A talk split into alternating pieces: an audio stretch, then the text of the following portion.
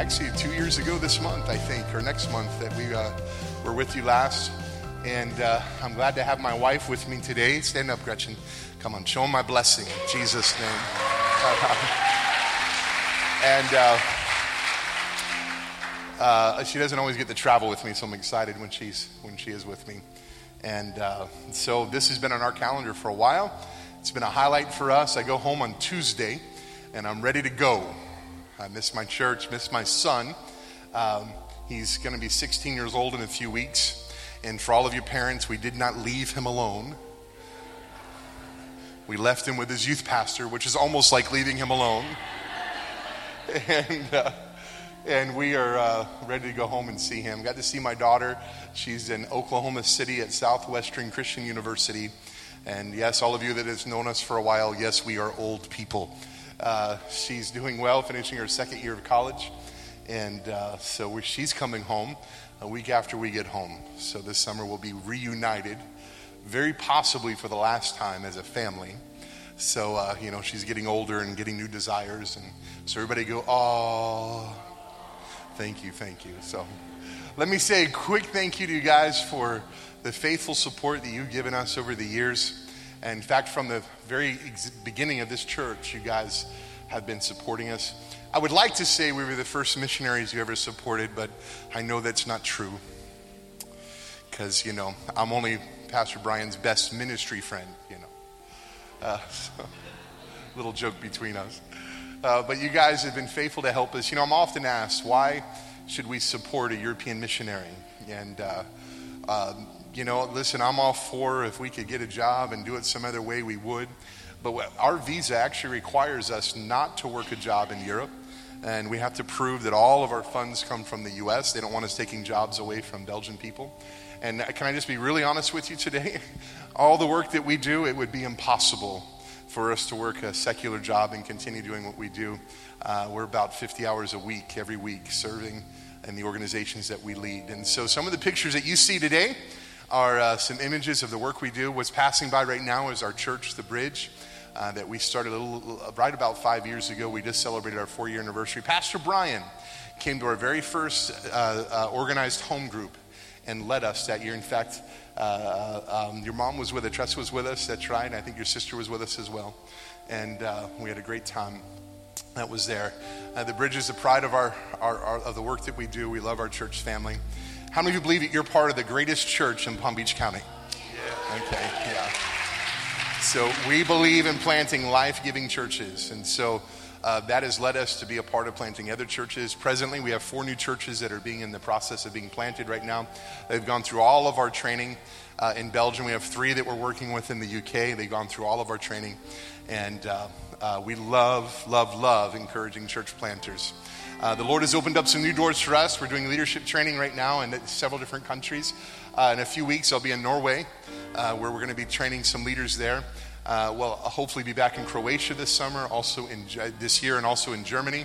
Uh, and we've been extensively working in the UK. I'm there about seven times a year in the United Kingdom and uh, providing church plant training and training leaders there. And uh, we also have an event called Converge Week. And we've had some of your young people. I'm hoping this works right now. I hope there's a lot of enthusiasm with what I'm about to do. But can I get an out? you got to do it three times, Connor.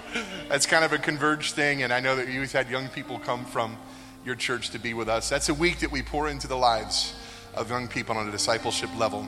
Uh, this year we decided uh, that uh, we need to go to two different countries to spread it out. Last year we had 72 young people from eight different countries, and uh, we found out that's just a little too many because we want them serving in ministry. So we're, we're, our goal is to have 50 in Brussels this year and 50 in the country of Wales and the city of Cardiff this year. So thank you so much for helping us make disciples, train leaders, and plant churches. That's our vision, and that's what we do. Give the Lord a hand for what He's doing. Amen? Yeah. All right. I got to tell you, uh, I've known this guy on the keyboard for a lot of years. In fact, I don't know if you real, I don't know if you know this. I first met you when Brian Duncan was at Lake Worth Baptist. Oh, yeah and I was working with Zebedee, which was the uh, production company that brought the sound system and all of that. And uh, he had hair back then, and I was skinny. And, uh, and I thought he was the coolest dude because after, after the concert, he sat at the piano and he started playing Diana Ross songs. Did you know that? Don't do it now. Don't do it now. Um, but I got to tell you, you guys are blessed, blessed, blessed with your worship team. How many of you believe that? Amen.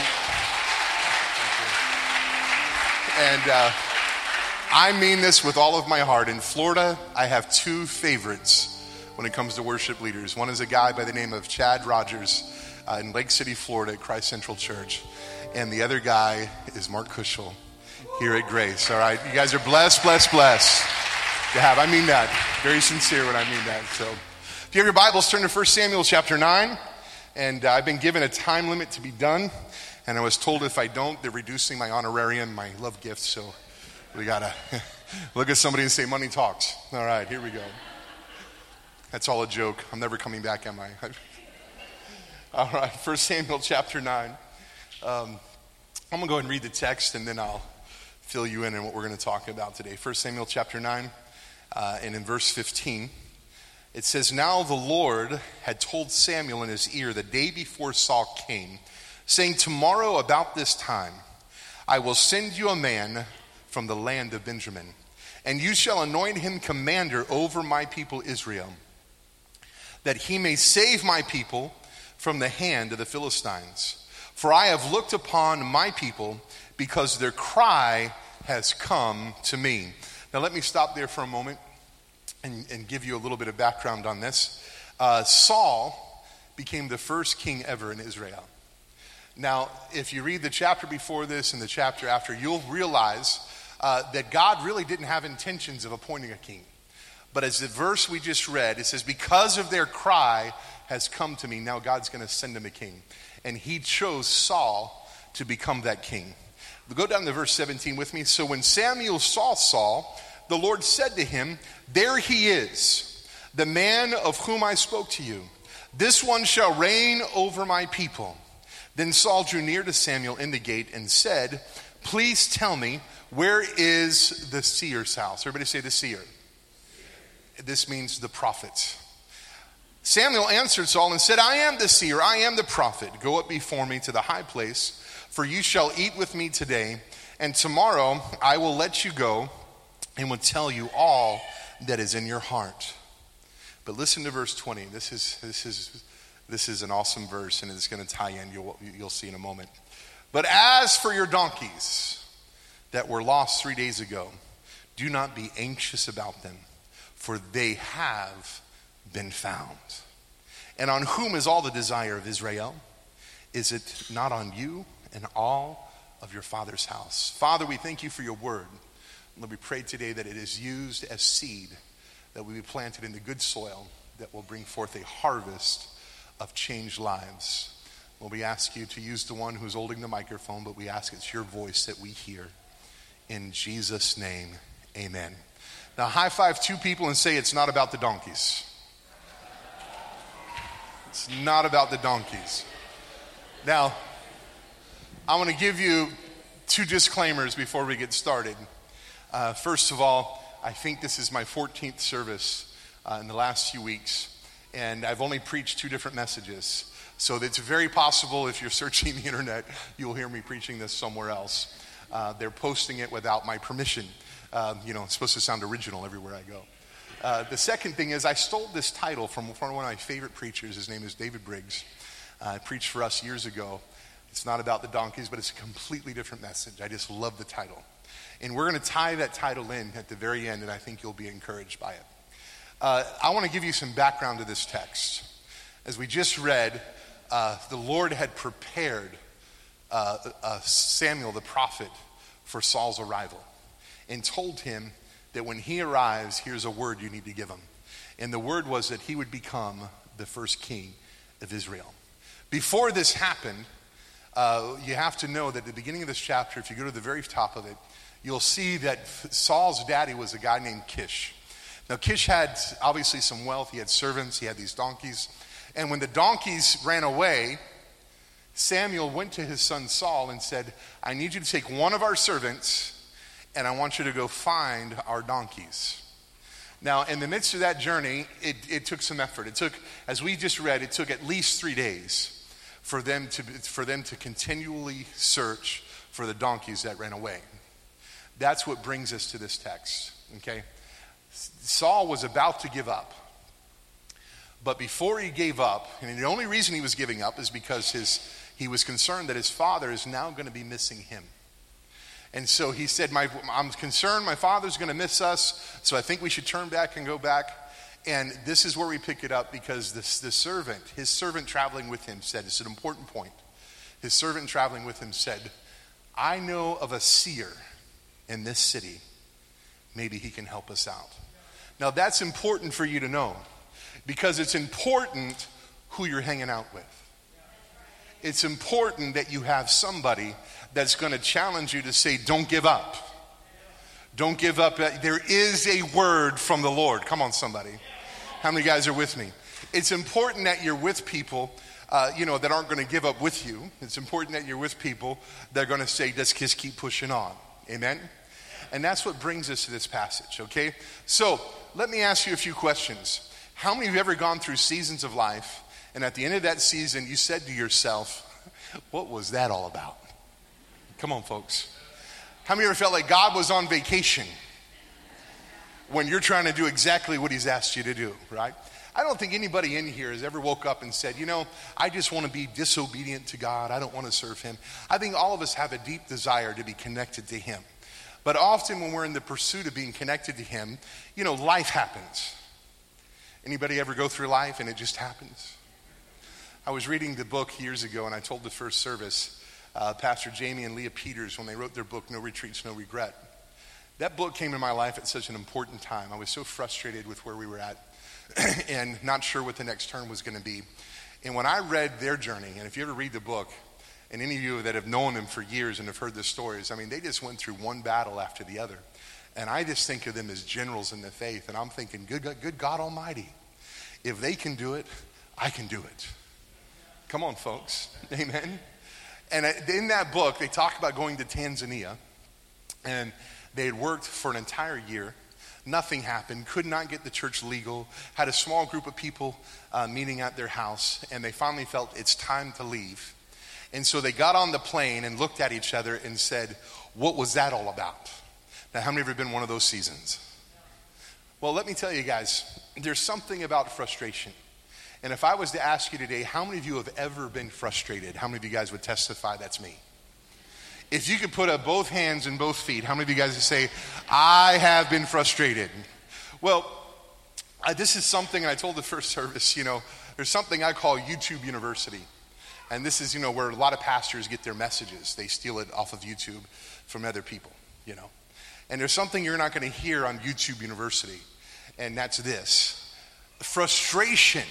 How many have been frustrated? Is a gift from God.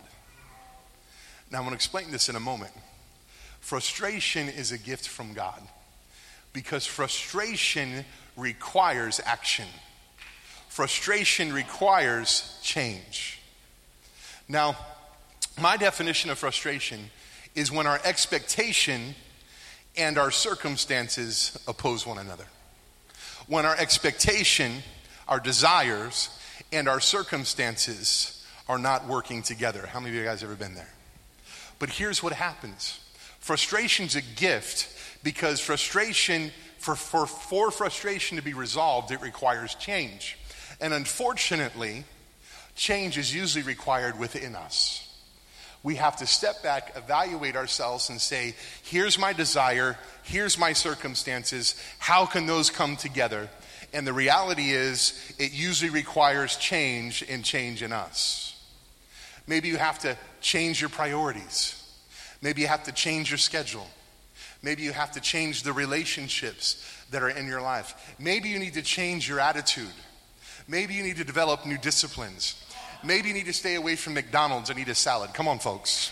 How many of you have ever been, hey, hey, don't, don't yell too loud at that, all right? So, I'm sure we've all been through frustration, but frustration is a gift. Now, it was several years ago that we were uh, several years ago when we were uh, youth pastors up in North Florida, as Pastor Brian mentioned. We had a, a financial advisor came and he spent the entire week with the church, Sunday to Sunday and he was meeting with people in the church one on one. It was a free service that we were providing, and he was helping them to arrange their finances. So the entire week in the church office, he was there while we were there. Gretchen was working as a bookkeeper, I was the youth pastor in the church, and so he saw us day in and day out, and he got to know us a little bit. We were one of the last couples that he met with, and when he met with us, he's a former pastor, his name is Jim Roberts, and he said to me, he said, Bill, can I just be honest with you? And I said, sure. He said, there is a restlessness about you. Now, this is right before we made the decision to move to Belgium. There is a restlessness inside of you. That was the first time that I could put a word to what I was feeling. Folks, we were in youth ministry for 12 years. The Lord blessed that. We worked with the largest youth conference in America. We had the largest youth group in our city. We had done the mission trips. We have done uh, uh, uh, the youth camps. We had an internship.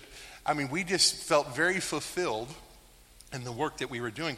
We had nothing to complain about. But yet, inside of me, there was this desire for something different. Now, here's the difference I wasn't frustrated. In fact, we were at the top of our game. But yet, there was a season of change that was coming. Restlessness is God's signal that something new is coming. Frustration is God's signal that something needs to change in you. How many of you guys understand what I'm saying? Here's the challenge we often change seasons in the midst of frustration. And if you don't deal with the things that are frustrating you, you're just going to carry it into the next season. And you're going to repeat the perpetual cycle. Right? Pastor Brian mentioned this in the first service. You're tired of your first marriage, so you run on to the second marriage. I just recently spoke to a pastor who had remarried, and he was about five years into the second marriage. And he told me, he said, Bill, I've kind of learned it's better to work on the first marriage than to go after the second one. Why? Because you're bringing that same baggage into the next marriage. How many of you guys understand what I'm saying today? So, I want to look at some things in the in, in Saul's life, I want to give you three things that we can see about his character. Because often when we think about Saul, we think about this king who sinned against God. We think about this king who, was, uh, who sinned against David and just made horrible decisions. But we can see from this text that he wasn't always like that way. That we can see in this text that he, God's hand was upon him and God had a plan for his life. So I want us to learn three things about his character. You guys ready? If this will help you today, how many of you will stay with me? All right, we're going to leave at 1.30, so get ready. All right, look at somebody and say, that's not true, that's not true. All right, here we go. Number one, mundane time is not wasted time. I want you to say this with me. Everybody say, mundane time is not wasted time.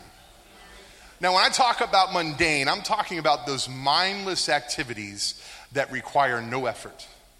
How many of you ever worked at McDonald's? Okay. Now, some of you did, but you're ashamed to raise your hand. It's okay. No. This message is for you. All right. You take the hamburger, you put it on the bun, you slide it down. That's your job. Take the hamburger, put it on the bun, slide it down. It's an assembly line of food. You put the hamburger on the bun, slide it down. The next guy puts on the ketchup, slides it down mindless. Anybody can do it, right? This is like the perfect picture of mundane activity. But here's what I want to tell you mundane seasons are required for growth because it's in the mundane that our character is established. It's God uses the mundane to build our character. So years ago, I was at a Christian rock concert, and I'm telling you, the Lord spoke to me. He spoke to me so clear that there was a special call in my life that I was to preach the gospel. And I'm telling you, this was a massive experience for me. A guy that had no purpose, a guy that didn't know where his life was going, and suddenly the Lord is speaking. And I'm telling you, from that point on, I carried my Bible anywhere that I went because I was ready to preach the anointed man of God. Well, there's one thing you got to understand the anointing requires preparation. Come on, folks. And so the youth pastor of our church, which was Trinity Church, Pastor Kevin Pitt came to me one day and he said, Bill, we have a ministry for you. And I said, Yes, I got my Bible. Where do you need me to preach? What Wednesday do you need me to speak to the youth and bring the revelatory word of the Holy Ghost? And he said, Bill, put down the Bible. No. He said, Bill, we need a minister of light. Why is it that Pentecostal people got to spiritualize everything? We need the ministry of the chair setter upper. We need the plunger ministry. Come on, folks. Now, I just got to tell you, how many preachers are in the room today?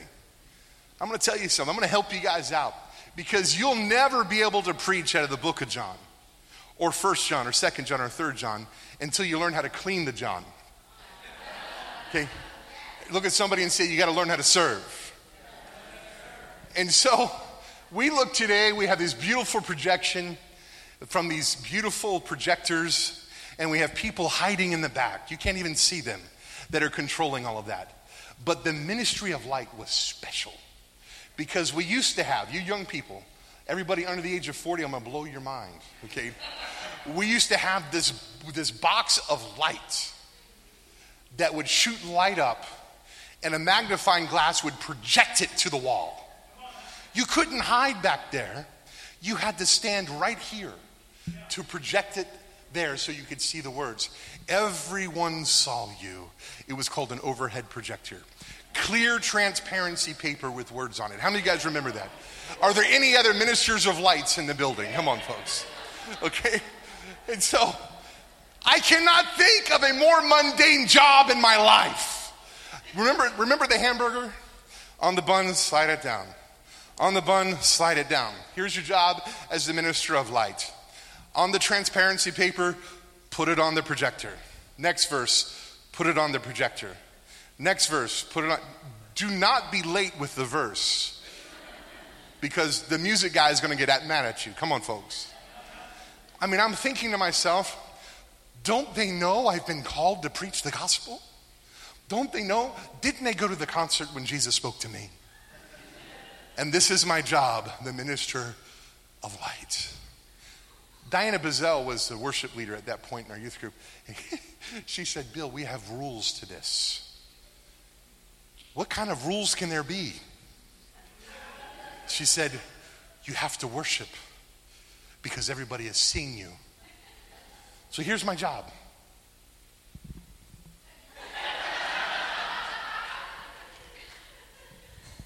You, you can't get too worked up in it because you might mix the ne- miss the next verse. Come on, folks.